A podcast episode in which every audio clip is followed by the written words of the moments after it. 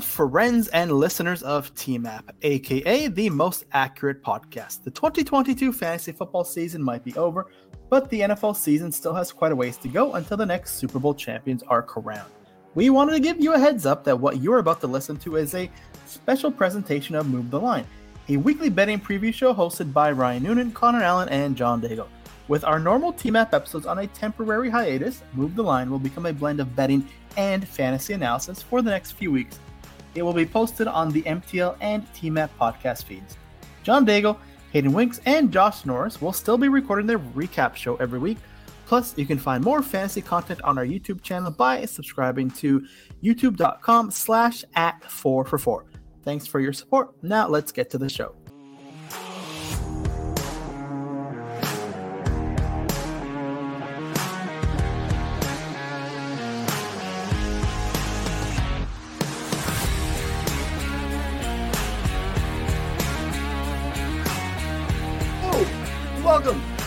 Move the Line. Ryan Noonan, joined here as always by my friends Connor Allen, John Daigle. Connor, this is uh, my favorite weekend of the year. I mean, really outside of week one, we had the anticipation of real football. We've been like doing this for months and waiting and speculating and futures and all that stuff that goes into to week one. Four games, good teams, for the most part, impactful football. I love this weekend. How are we doing, buddy? Good. I mean, it's it's tough to top last weekend. I thought we got some great games. There's two games that I expect to be awesome this weekend and two games that I have a really strong lean on one team, and I think the market does as well. So excited to break it down with you guys here. And uh, sorry for spamming the go live button early without uh, playing our intro, but we'll probably go chop that up for the podcast here. But the, the live viewers know. Cold open, but it's all good. Uh, Daigle, how we doing? Divisional round, still working out all the kinks. It's all good. We are here nonetheless to talk about four important games, so an exciting week. This is why they don't let us often fly solo without a uh, a producer. Today we are doing that, and that's uh, what happens. We get a little cold open, and we don't play the music. And, you know, we need that cadence to get into the show. But uh, uh, going to continue again, live Wednesdays, discussing our favorite games on the board, taking your questions as well. So if you happen to be hanging out with us now on YouTube, first of all, subscribe so you don't miss a show. We appreciate that. Uh, we'll let you get access to all the other great content here on the four for four YouTube page. Uh, smash the like button uh, here on YouTube on the audio podcast. Rate and review that audio po- podcast. That would help as well. And then jump in the chat. Let us know if you have any favorite looks here, how you think this is going to play out. It's a great weekend, great football. Uh, sides or totals, we'd love to be able to kind of work out that for you here at the end if you have any questions. I want to remind folks as well, two episodes of Move the Line each week, still doing Prop Drop, which is our prop-specific show on Friday. This is game previews.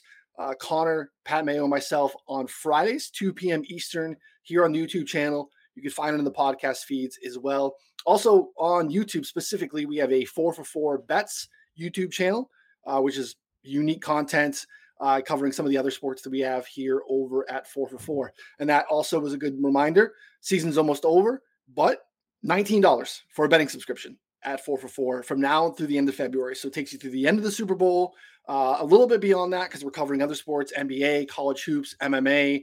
Uh, we'll have a little bit of golf in there for you as well on top of that. So um, again, access to literally every tool on the site.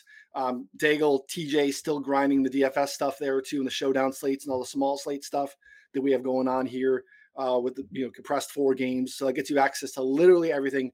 four for four dot com slash plans, nineteen dollars for the betting subscription.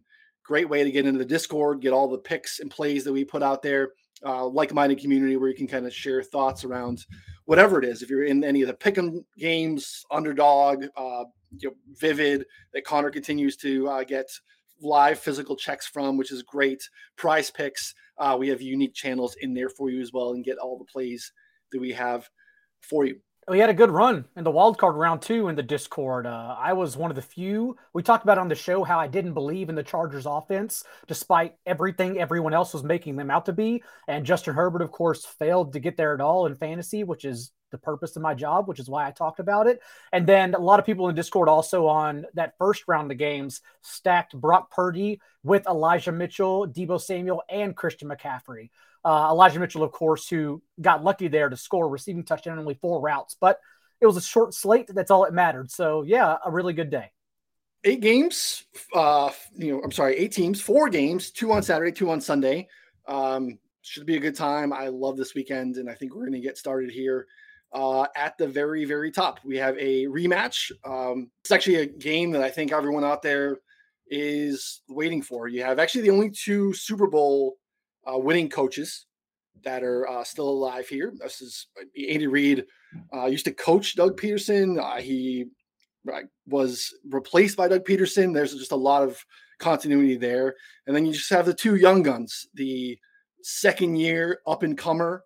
Uh, and then you have the, you know, wily veteran who continues to kind of do things. Of course, I'm talking about this matchup here between Nick Bolton and Foye Oluokun at linebacker position between these two clubs, because uh, these are two of the best in the business. But uh, actually, we're talking about the quarterbacks here.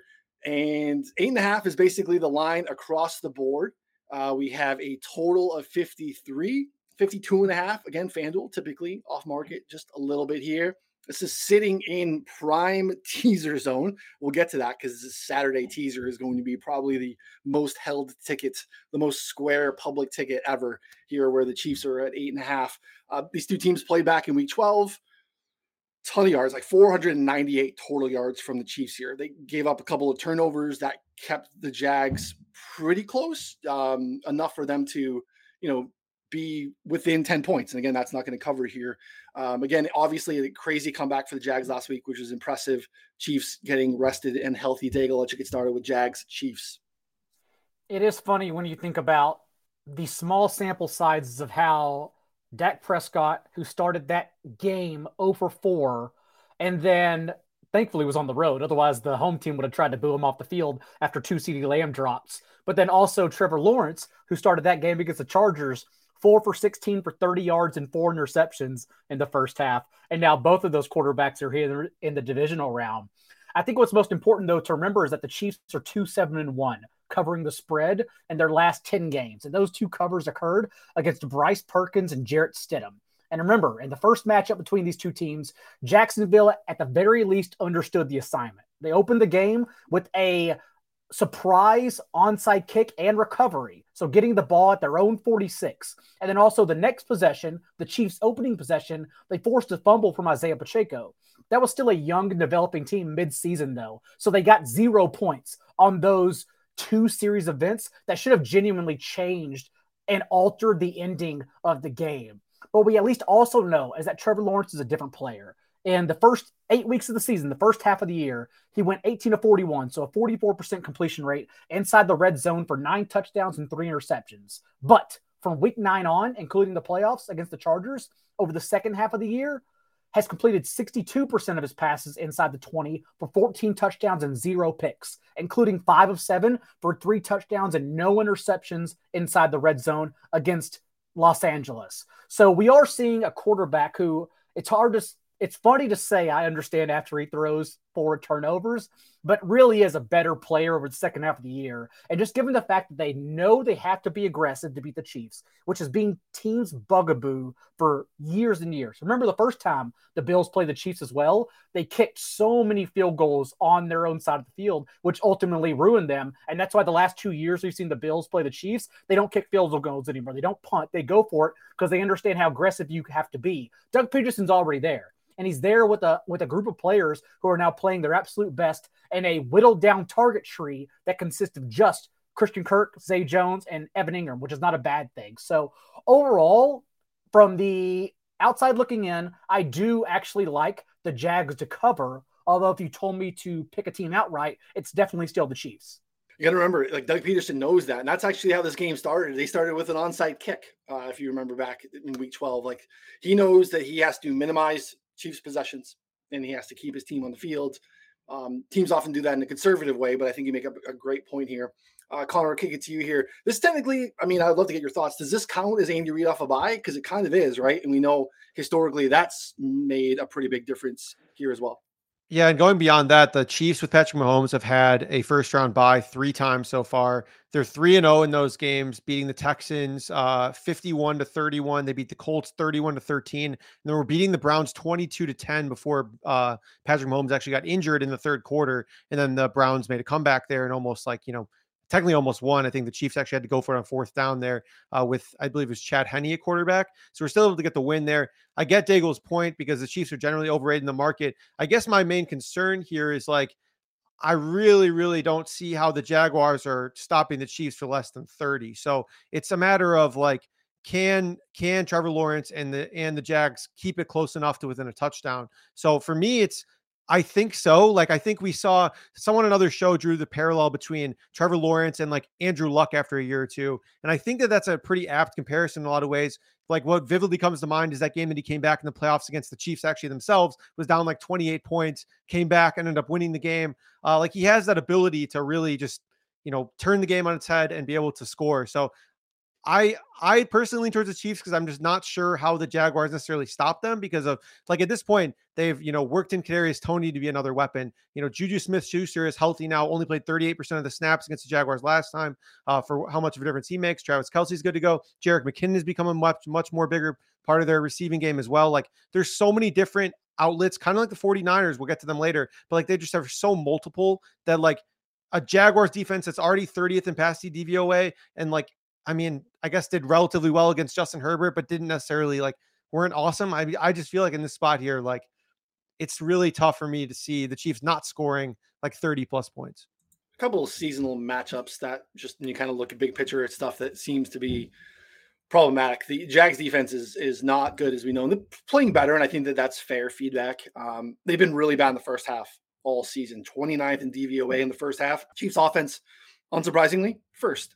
In the first half. Also, Jacksonville really bad in the red zone, thirty-first in red zone D D V O A, which is not a great place to be uh, as you head into Arrowhead. So um, also Jacksonville's thirty-second in pass D D V O A against the tight end position, which uh, does not bode well for something that we think Kansas City wants to do. And that's probably feature Travis Kelce uh, in this matchup. I think he actually underwhelming. I think six first uh, seven Uh, eighty-one yards in the first matchup when they played one big, uh, you know, run after the catch that kind of, you know, got him there in terms of, you know, hitting his prop and stuff like that. So that's going to be interesting. Oh, Christian Kirk uh, had a big game in this matchup last time as well. I will say that they have made a recent change at slot corner for the Chiefs. Um, Jerry Sneed is a terrific corner, but a little bit bigger, more of your prototypical size outside corner that someone can match up with a perimeter uh, receiver. And I think Christian Kirk was just too quick for him in the slot. And that's part of why I think some season-long metrics will tell you that the Chiefs have been cooked by slot receivers. Um, now they've moved Sneed outside. They've even using him a little bit to shadow. And you had Trent McDuffie, the rookie from Washington, in the slot. And I think you've seen a little bit there. And that kind of bodes better for them matchup-wise and maybe worse for Kirk um, in terms of how he performed last time in, in this matchup. So yeah, I think it's going to be a, a good one. The eight and a half allows you to tease through the seven, through the two, or through the three, down to two and a half. And that's, man, the books are going to be on the hook for uh, a lot of Chiefs minus two and a half here, I think, this weekend. We mentioned Jags defense, but I still want to get in here that the Chiefs are also second to last in red zone touchdown rate allowed. So if Trevor Lawrence is also playing significantly better over the second half of the year and inside the red zone in particular, and the Chiefs still can't stop anyone inside the red zone, I do expect a lot of points here. That's why I think the Jags keep up. Connor, you didn't sound as confident as laying the points as I did taking the points, but I am willing to put a skin in the game bet here for another bar tab if you want. No, I'm good. I'd rather just take the over, like a team total over, because like I mean, I think I I produced almost a count, the counter argument there as well, because I do th- I think the Chiefs score, but like I don't have a ton of faith in the Chiefs defense. And Trevor Lawrence is, I mean, he's the truth. He's always been the truth, you know. So um, I'm excited to see how he develops, especially with Calvin Ridley in the coming years. But yeah, he's been awesome at times. Uh, I do want to lay out a couple prop situations here because now we're seeing that in his last four games. Against anyone but the Titans, Travis Etienne is averaging six point three yards per touch on seventy-nine touches in that span. Basically, he just keeps getting jammed the ball. He handled one hundred percent every single running back touch in that wild card game. And it and every the roller coaster of game scripts happened in that situation, and he never came off the field for Jermichael Hasty at all. So you're going to get every single touch, every single snap for Etienne in that game, and you're not going to get targets. Like the last time he got more than three targets was week seven. But he's so explosive that it doesn't even matter. So it's totally okay. So I do like some E T N overs. But then also, the last time the Jaguars allowed a touchdown to any player, running back, tight end, wide receiver from the boundary was actually this matchup in week ten. That's how long it's been. But forty-six percent of Mahomes' passing yards and two of his four touchdowns in that last game occurred from the slot. And that area has now been whittled down to just two players since we don't think we're getting Mecole Hardman in this game. It's basically just going to be a large heaping of Juju Smith-Schuster, and that's the prop over to chase here, but Kadarius Toney as well. Kadarius Toney, we saw in the last game, only eight routes. Like he's, they're not going to expand his role. He will be involved for concerted touches, which is good for fantasy. But like actual receiving yards, I'm still a little scared. But overall, like Juju is going to get fed heavily here because the slot is where you target the Jaguars. So I am on the Juju overs this week.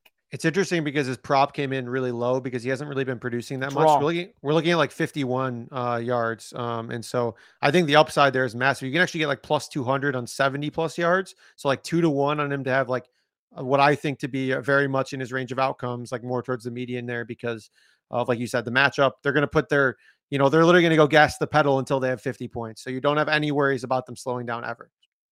Yeah, um, Juju, I think, was very popular um, last time they played. Remember, both uh, Kirk and Juju were very popular in this matchup. So I think uh, the Juju look is is not a bad one. Also, like the um, so the interior offensive line for the Jags has been an issue. Chris Jones, two sacks last time they met. Um, he leads all defensive tackles in pass rush uh, pressure, pressures on the season. Uh, I think he's going to be a problem uh, for the Jags up front. So. Um, maybe even over, I think it's it's out there on DraftKings, uh, zero point seven five sacks uh, for Chris Jones. I think Chris Jones is is in line to get a sack. He had two in the first matchup. Uh, he's just been playing really, really good football. So, yeah, I mean, overall, I, I think that the, there's questions long-term as we move along in the playoffs, as the Chiefs advance into other matchups around the strength of their defense. I think it's good enough for them to contend here against the defense that I think that they're going to be able to to kind of boat race. To Connor's point, where I think we're going to get, you know, thirty points or so. What do you guys think about uh, Clyde Edwards-Helaire? Daigle, any thoughts? I mean, is he going to even be active or no? Well, remember, before he even got injured, they weaned him out of this same backfield. So I can't imagine he's involved. But you know how the Chiefs players work. We're seeing it with Jerick McKinnon now. Jerick McKinnon has averaged a touchdown for every three receptions in his last six games. So uh, they, of course, could just get him involved for something crazy inside the twenty. But, like, actual workload, no, he's not going to get touches. I mean, Rojo's seen a little bit of work in in mop-up duty, you know, here and there. So, I mean, I think he, I think C E H can at least factor in a little bit, you know, um, you know, if they I, need I mean, it. Just a, dude, just a little bit. It was it was two whole games where they just basically said you're not good enough and took him out of the offense entirely, and then he got injured on just like one touch in his game where he showed up. Yeah, it's the truth because he sucks. So makes sense. Well, I don't want to say that, but yeah, sure. Well, you don't want to be clipped and then blasted by C H publicly no, on we Twitter. We don't have a producer today, so I can get away with anything. All right, move on to the Saturday night nightcap here. Uh, divisional matchup. We had a bunch last week. This is our lone divisional matchup, though. Again, we have multiple rematches. We have the Giants on the road in Philly again. Seven and a half is the number across the board. forty-eight and a half. forty-eight is the total. There's, again, FanDuel, forty-eight and a half out there. Uh, Philly needed the bye to get healthy. It was obviously kind of a rough December for them uh, down the stretch, obviously starting with Jalen Hurts, lots of other injuries on the defensive side as well. Offensive line issues, maybe still a problem for them here as we wait for Lane Johnson news definitively, but uh, the Giants just kind of continue to get healthy. Actually, like that's been something that hasn't been uh, an issue for them where they've been a little bit of just, it felt like smoke and mirrors at times, just were really playing really good football. Uh, this happens every year. We get one of these teams that is just kind of trending at the right time. And they actually did what I was hoping they would do last week, which was they backed off of the crazy blitz and were really smart and won with their front and were allowed to drop. And we made Justin Jefferson uh, kind of have a nightmarish day in a big, big game. Um, Daniel Jones not turning the football over, running a ton, seventeen attempts in that game against the Vikings, just absolutely insane. Obviously more difficult sledding here against an Eagles defense, which is got a lot more bite than the Vikings had at any point this season. I think obviously the concerns are how healthy is Jalen Hurts? Is he going to be the runner uh, that he was early in the season to add that level of uh, just a dynamic add to that offense? Chronologically started with Giants Eagles.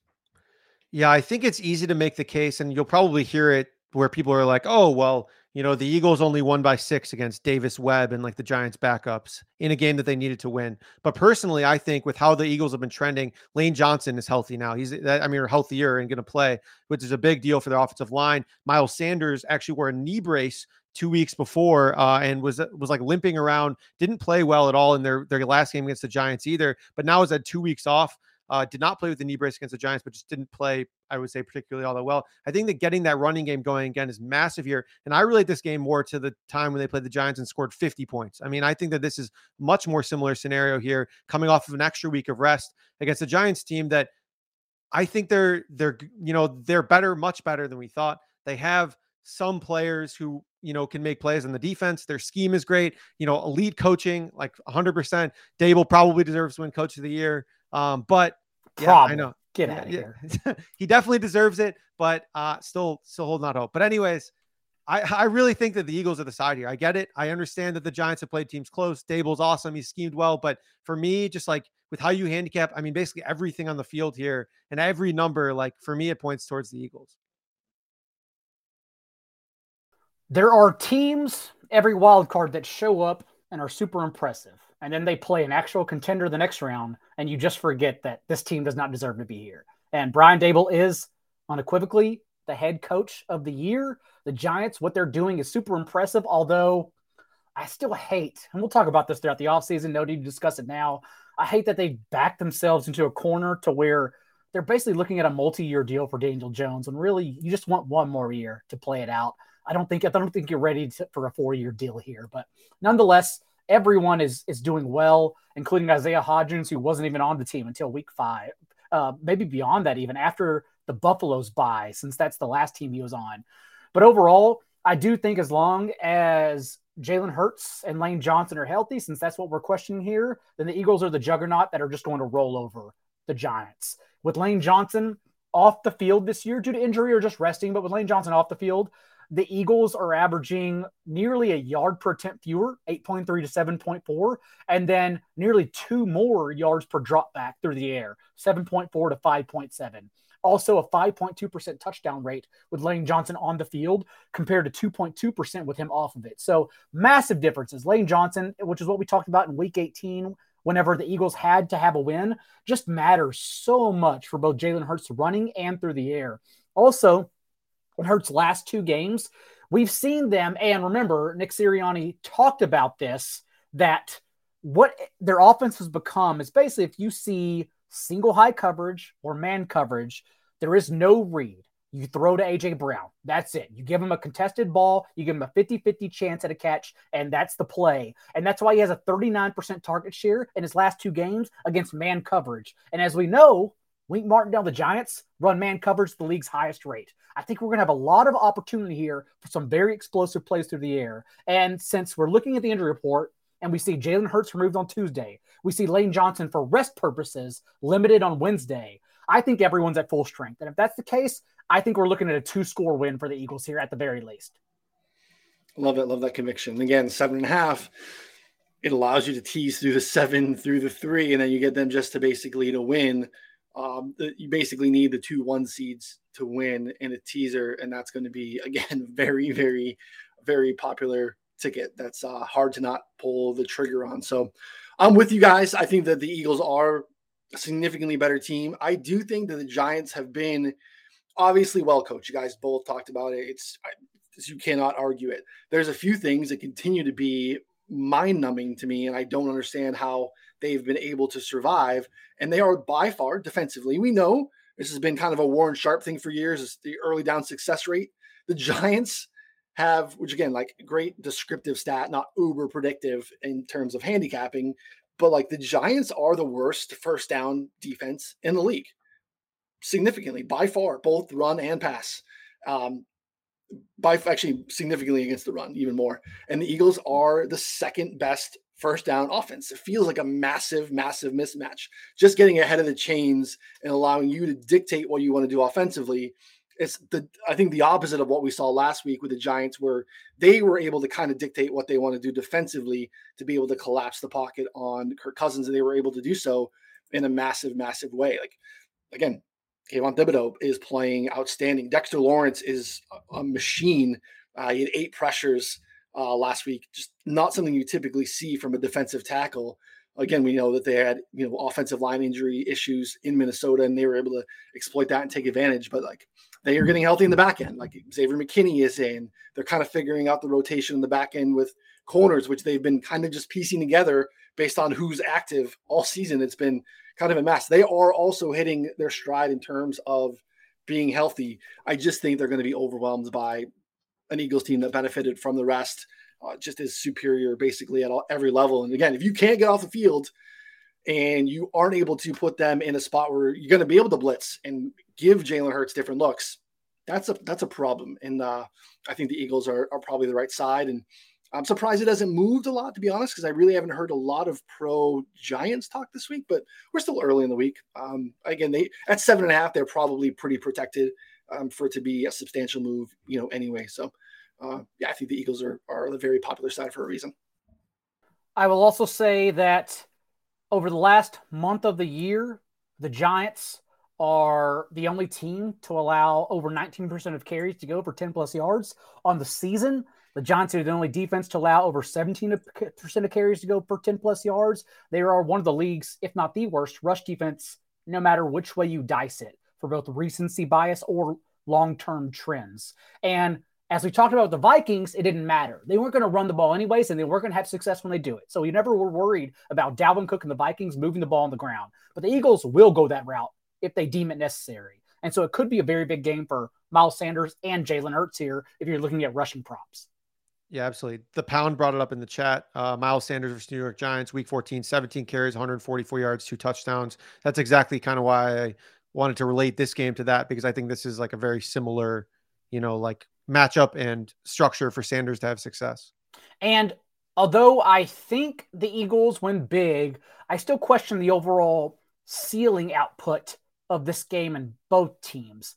Uh, I wonder if the Giants, who, again, we saw change up their game plan for the Vikings, I just wonder how they're going to view this one in particular, if they need to go more up-tempo to match points or take away possessions, because Brian Daigle, as we know, will do whatever it takes that is best for his team. Like against the Vikings last week, Daniel Jones, for instance, from the regular season, only averaged four design rush attempts per game and only two in the team's first matchup against Philly. But then against the Vikings, he had a season-high eleven design runs for seven first downs. And I even question if that was part of the game plan. I think they went for it a couple times. You saw him with some early design carries, and they picked up first downs on those first two, and they were like, oh, this is what's going to work tonight. And so they just took away from Saquon Barkley and ran Daniel Jones a season-high amount of times instead. I, I just wonder what is Dable viewing here, because it could be to slow it down, but it could be to speed it up. So it's kind of a subjective question I'm asking myself going into D F S and like over betting purposes.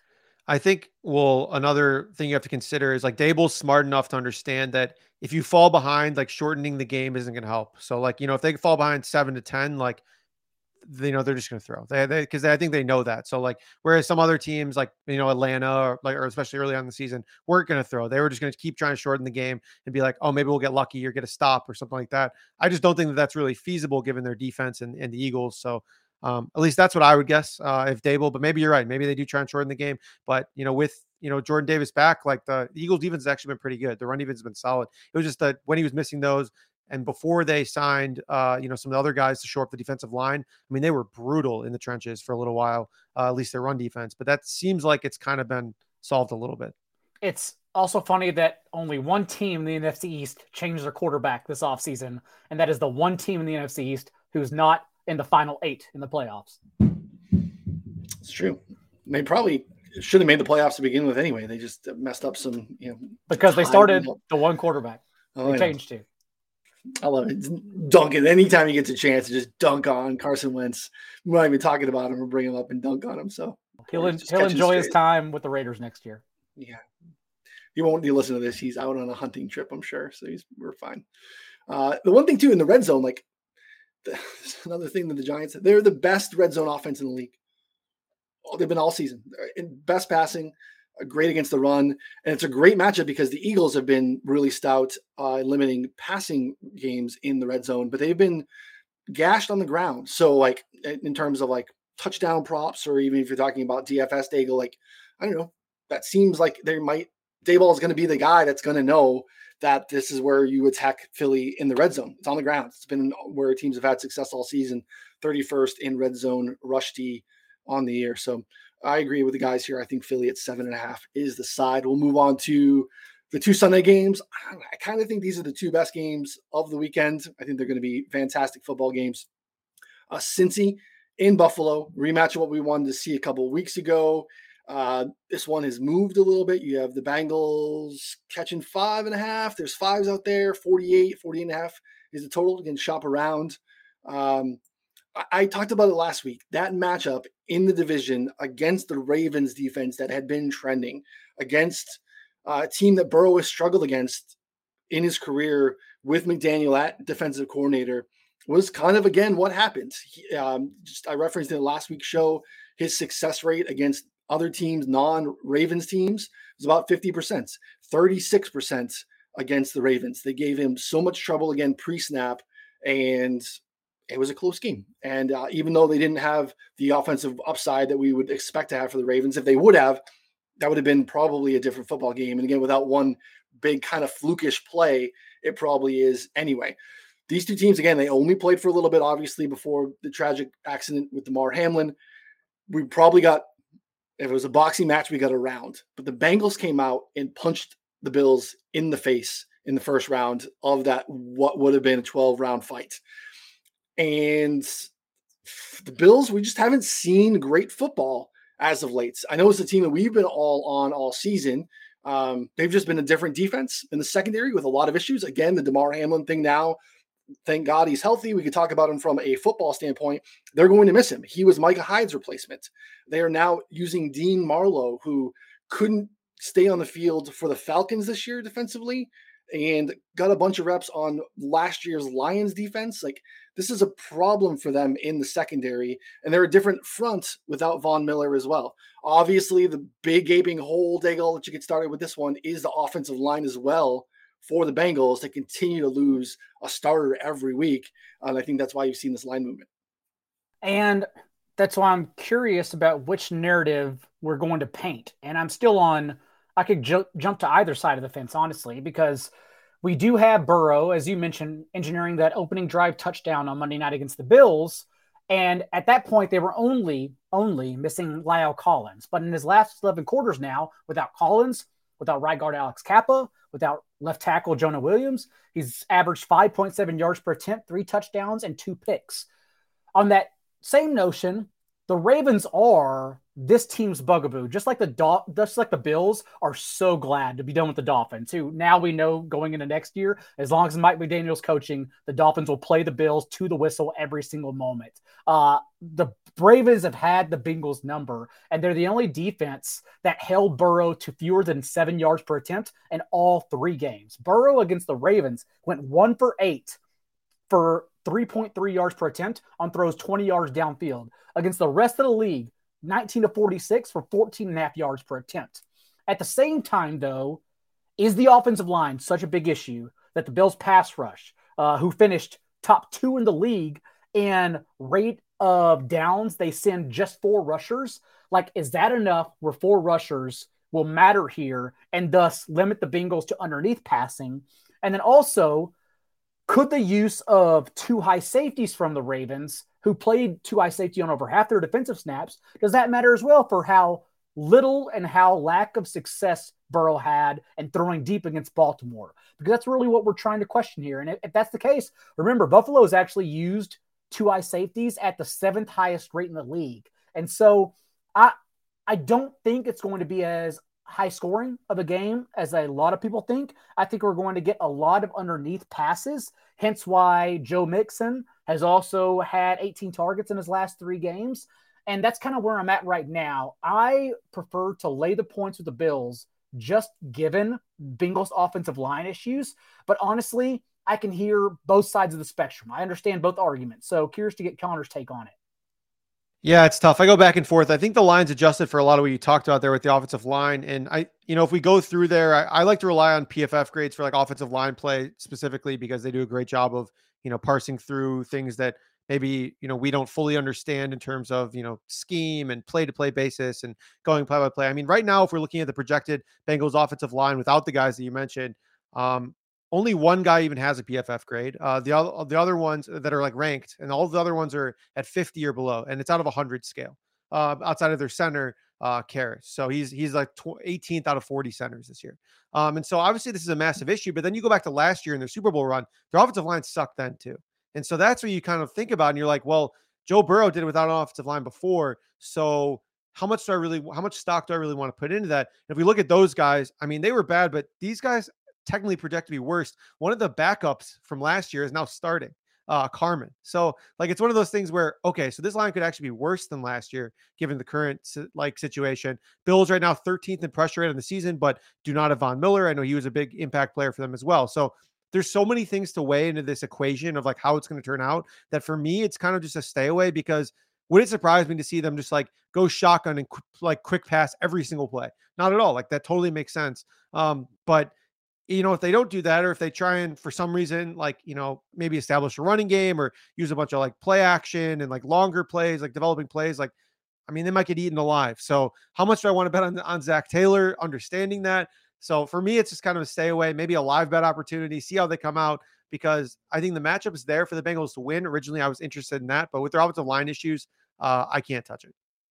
Yeah, it's understandable. The offensive line issues are, uh, you know, that's going to be something that we'll probably get a good sense of right away, is how is Buffalo attacking that. And I think the one big thing that's different, I keep going back to the Ravens thing, is like, I think at this point, like we're just trying to like break and pick out the perfect quarterback. And if you were to like try to grab attributes from quarterbacks around the league, you know, I think of where we're at now, unfortunately, with the end of Tom Brady's career, um, you know, he wouldn't maybe be the first guy that you would think of in terms of pre-snap reads and having things diagnosed, that combination of, you know, understanding what you're looking at and being able to diagnose it quickly and then be accurate where you're passing. I kind of feel like Burrow was that guy now. Um, and the Ravens, for whatever reason, they do a really good job at dis- uh, disguising things pre-snap. The Bills don't. They aren't very multiple. They are pretty much right in front of you.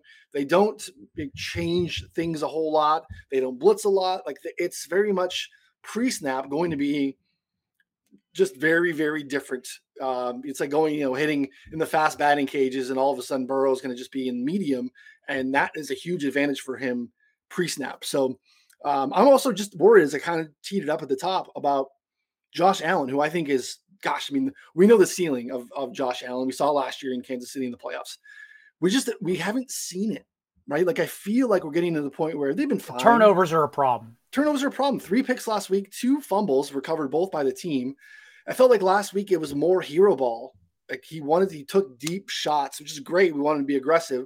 But sometimes, like, you need to take what the defense is giving you underneath. And that's not a Miami secondary that has been giving anyone problems this season. You mentioned the games have been close, but it's not like Miami has had their number. The game in Miami in week three, they're like, Buffalo never had the ball. They ran like forty-three plays the, or something crazy. The Dolphins had sixteen first downs on fourteen drives last week. There, there's no excuse to leave that team, let them hang around and nearly win a game. No excuse.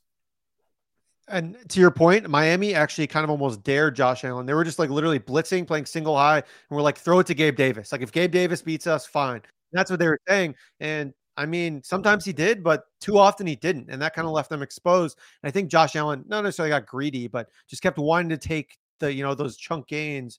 And so I don't really think that that Cincinnati will do the same thing. Um, so Maybe it'll, I think it'll be a lot different situation here, but you know, I think that was very Miami specific and part of, you know, hats off to, to them for game planning that, but I don't know. I do agree though, that Josh Allen has not been necessarily the same Josh Allen, and it is a lot of turnover based. He makes just a couple more questionable decisions per game than we've seen in years past. I like, I like, I like the Bengals here. Give me, uh, give me the money line, uh, two to one. I think on FanDuel, it's like plus two oh five. I just, I think they're live. Um, so I like, I, I just feel like give me the two to one instead of even messing with the points in the spot. So I, I like the Bengals. The line movement is interesting. So opened up at three and a half, uh, Bills minus three and a half, and has now moved to five and a half, which is essentially in Vegas, like a dead number, you know, like it's basically them saying like, we don't want to make this six. We don't want to make this like four. We're just going to kind of stick it in between. And, uh, so I think it kind of echoes the sentiment that we've been talking about here, where like, you know, I think there's a lot of variables, but I certainly don't blame you for liking the Bengals. But I mean, you're essentially just betting on Joe Burrow, which, I mean, all being said, I'm one hundred percent bet. You know? Yeah, yeah, I, I am. I think he. I just trust him more in in this game in a big spot. Um, again, I, I I like the Bills. I like the Bills all season.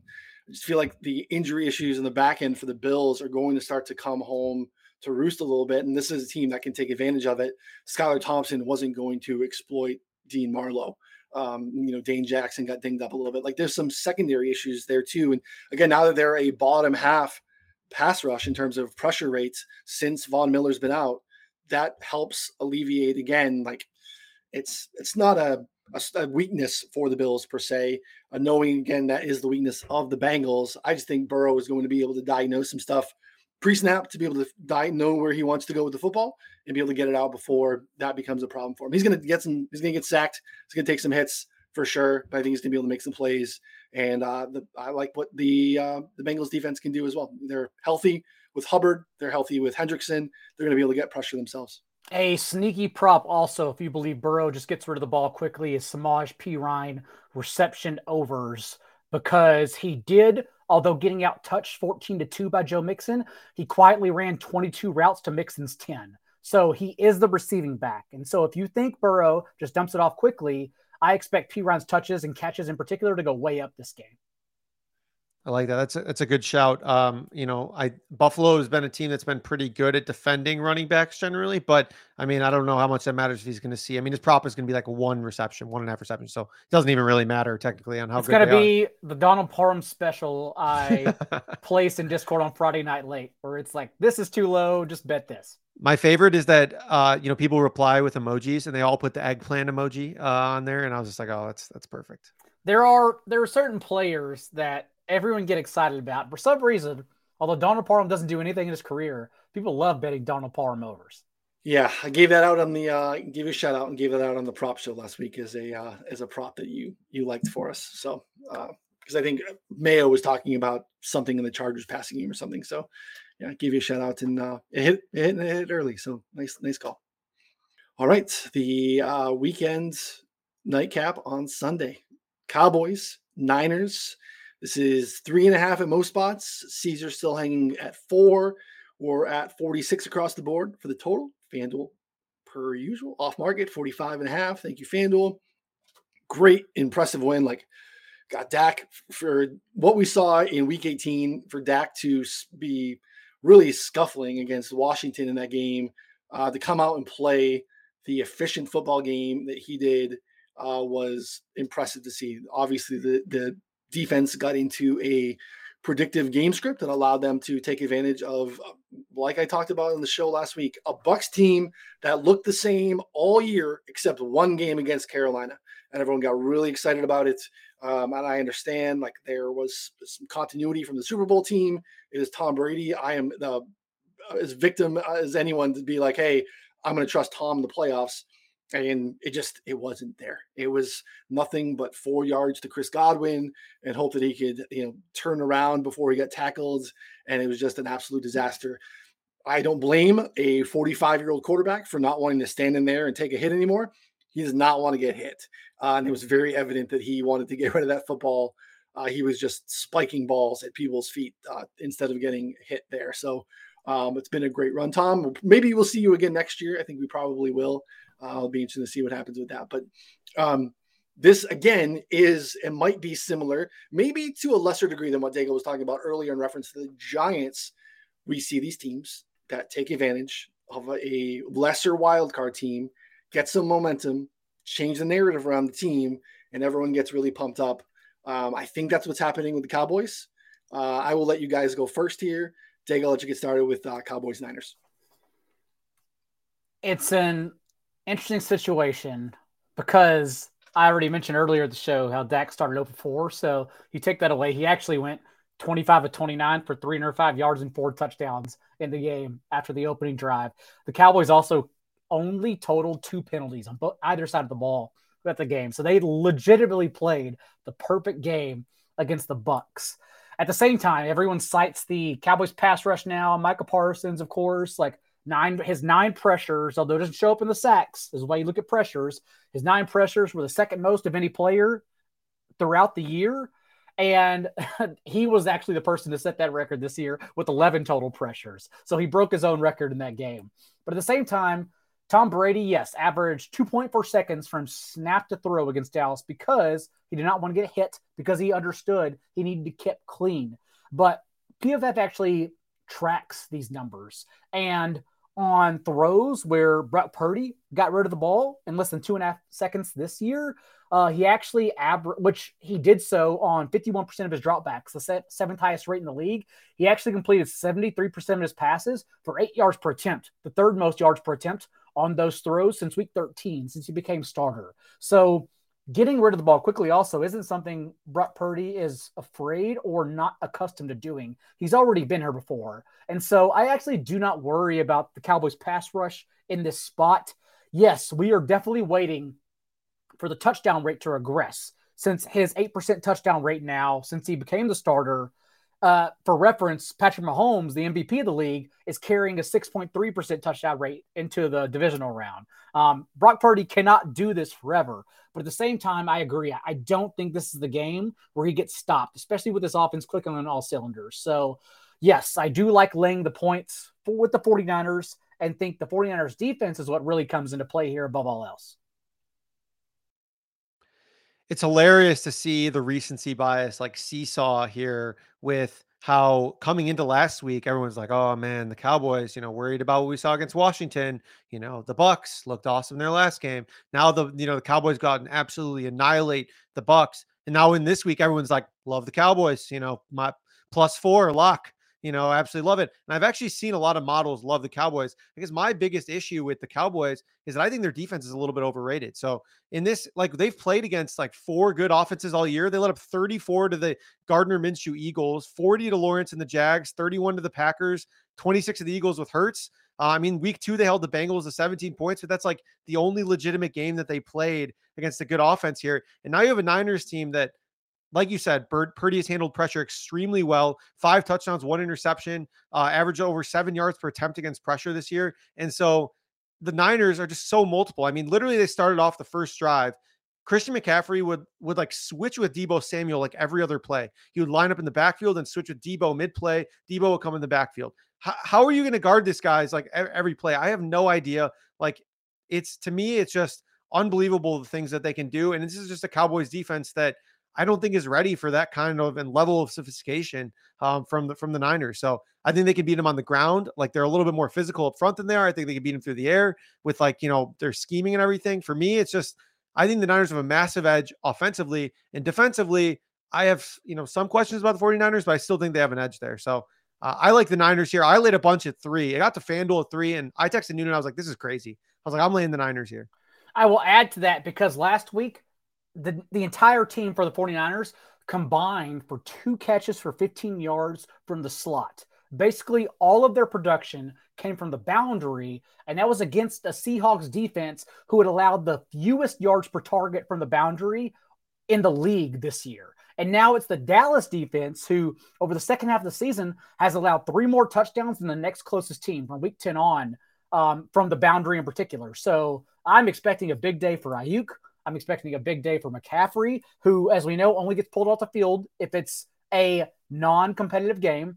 Uh, Debo Samuel now, he has four starts with Brock Purdy. This is what I was harping on in our F F P C stream with Joe Pano, making his one annual appearance last year, last week. Um, that Debo Samuel now had, in his four games, had a team-high target share in week thirteen, tied for the team-high target share in week fourteen. His first game back had a fifteen percent target share in week eighteen. And then last week, of course, thirty percent target share team-high. Like, Brock Purdy also has, I would argue, an even better rapport with Debo than George Kittle. And so I expect the receivers to have some very big days here against Dallas's defense. I just feel like the 49ers are an inevitable machine right They're now. Robots. We haven't, we haven't really seen it all together, and we kind of got it last week with Debo back, and I just don't know how you how you game plan for that. Like, again, that game against Tampa was amazing. You mentioned they played a perfect game. Tampa Bay has been the league's worst rushing offense all season. They got scripted out of it, so they really couldn't even try to do it. That's not happening here. And to have them try to defend this run game is a very, very, very different beast. Connor mentioned a couple of things that I want to touch on too with Brock Purdy at quarterback. And again, this is Shanahan. Like, I don't want to knock Brock Purdy and say that he's not done terrific, but like, we know this, we know this. They always lead the league in yak, completion percentage over expectation. There's just a bunch of like, like things that are just schematically designed for Shanahan, who sometimes, yeah, we know gets tight in playoff games late. It has, it's been his bugaboo. He'll have to overcome that here. Uh, but he's going to get a chance because his team is so damn loaded. And with Brock Purdy at quarterback, they're first in pass offensive D V O A. Five of those games were out Debo Samuel. Debo comes back last week and just dominates. And again, Connor mentioned you could put him in the backfield, throw to him, hand it to him. Like, it's very, very difficult. You, you're going to find mismatches because you can't, you can't like account for everyone. You're going to find a bunch of spots where you're going to get one-on-one coverage. And I think they're going to be able to take advantage of that. Now, at the same time frame, over the last seven games, that Dallas pass defense is twenty-third in D V O A. They haven't played anybody. They have not played anyone of any value during that time frame. Indy, dead last. Houston, thirtieth. Tennessee, twenty-eighth. Washington at eighteenth. Um, you know, Philly, middle of the pack. Jacksonville was the best offense uh, that they played in that, in that time, and they're one of the bottom eight in D V O A pass defense. And I know that they looked really good. They did something, though, in the game before I kick it back to Daigle that I think now is on film, and it worked. And, and kudos to Dan Quinn. He has been an a awesome defensive coordinator multiple times in his career, but they made a change at slot corner, and they went with a bunch of guys, put Deron Bland for the first time in his life on the outside. And I think that, that was something that the Buccaneers weren't really ready for. I think they're going to find out Deron Bland has not been good all season. I think they're going to find matchups that the Niners like to take advantage here now that that's on film and they can expect it. So uh, I just, I like the nine, I love three and a half. I took four. I'm fine with whatever. I think this is a seven point game, at least in the Niners. I think that they, Dallas is good. They'll score. They'll move the ball. It just won't look anything like last week. So give me the Niners. I'm comfortable laying the points no matter what it is. Much like how my therapist emphasizes to express gratitude in times you are down because it reminds you about what is good in life. The more people try to throw things at Brock Purdy and make excuses for it, the faster he's going to go away from your life, and you're not going to know it's hitting you. I listen to so many betting shows from very smart people I respect, and they're always making up excuses for Brock Purdy. Oh, this is first career road game last time he played Seattle. Oh, they were in the rain. Oh, this is first career playoff start. It doesn't matter. Micah Parsons does not matter. You have to appreciate what is happening here, and we haven't seen it before. We haven't seen Mister Relevant be the best quarterback, arguably, on his own roster. So it makes sense why people just keep saying that it's not going to last. This is going to last. Brock Purdy is very, very good and adds a different element than Jimmy Garoppolo could ever even dream of bringing, especially with his legs and how mobile he is and how well he evades pressure. So, no, like, I don't think it ends here at all. Like, the fairy tale keeps going. And the, the birds are already chirping. I mean, I know, Daigle, I don't know if you've heard, but I mean – like, Brock Purdy's going to be the starting quarterback next year for the Niners. I mean, that's like, like, like Kyle Shanahan loves him. Uh, I mean, that's like, I, I, ve- I'm very confident that happens. And that's what has been, you know, that's what we, I've heard from multiple different people. He has shown more than Trey Lance has shown us in a very small sample. That's all I know right now.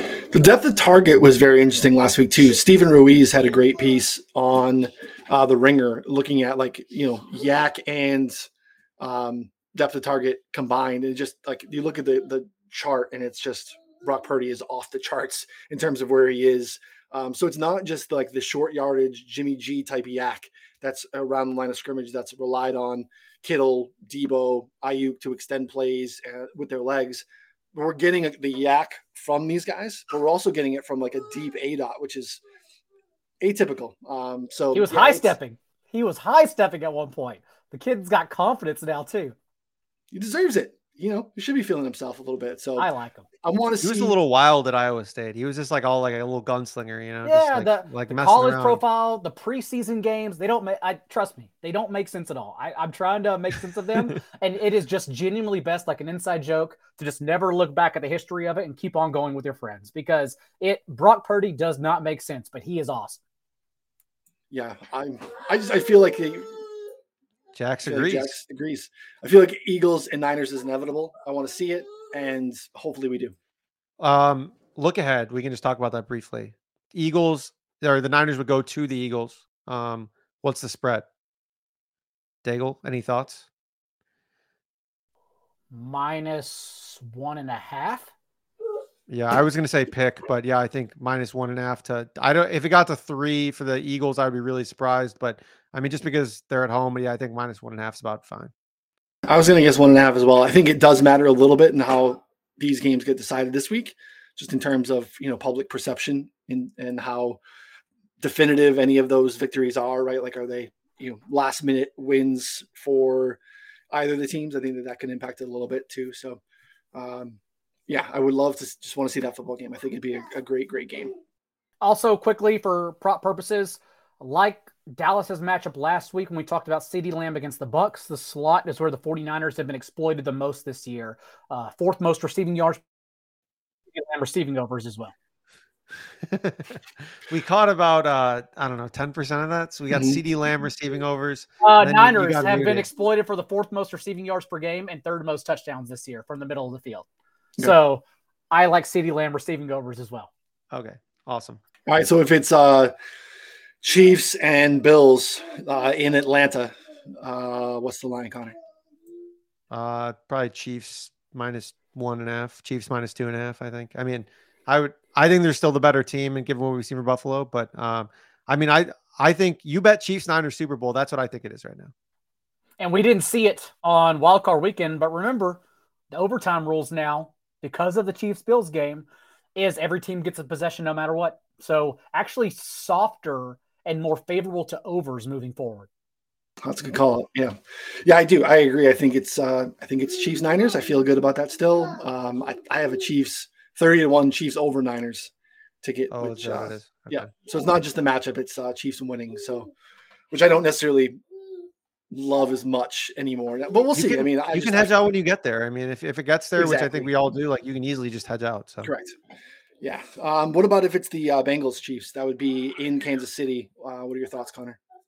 Um, probably Chiefs. Uh, I would have to be above three. It'd probably be like four, I'd guess, maybe. Because I mean, if if the Bill, if the Bengals beat the Bills, like they're going to carry a little bit of respect there. Um, so I would, I, I'd expect a, a pretty similar line to what we're seeing now. So like. But, you know, four to six, four to five and a half is what I'd guess. Either way, those are two really, really, really good football games uh, on docket next week. So, all right, gentlemen, good stuff as always. Uh, appreciate everyone hanging out with us uh, in the chat. And uh, again, reminder that we have a, a prop drop show on Friday, two p.m. Eastern. You can find lots of uh, written content from us on the site still to come, prop articles from us. Daigle still grinding uh, articles out there, D F S, M V P show. Still to come. Um, anything else you guys want to give the listeners before we go? Nothing in particular outside of uh, more prop bets in the Discord. You know, come and hang out, uh, come chill. We'll be making money all the way through the end of the season. If you, bucks. if you, yes, take advantage of the nineteen dollars and get in the Discord. Admittedly, the betting Discord is more active. Uh, T G and I are there until kickoff, and then I'll help you out some during lock. But I don't even like texting people during games uh, because I don't like hindsight and I, everyone like sweats and frets and yells in the moment. I'm not like that at all. I just like, you've already done the process. Why agonize over yourself for results? So I, I don't even like talking during the games. I won't be in game Discord in games, but before I'm always there. Yeah, that's fair. I mean, I, I'm in there, but people are super negative. The moment a bet loses, you'll get some, some, you know, motherfucker in there giving you a red X or like, you know, giving you like a garbage emoji on your bet. You're like, don't be that guy. That guy's the whoever that guy is. That's the worst guy. I just don't hang out. Trust the process. I don't care about the results and move on. Analyze them, move on. Connor and I do like to hang out in there. I, we, I, I, I love our community. I think that that's part of you know, why we're successful.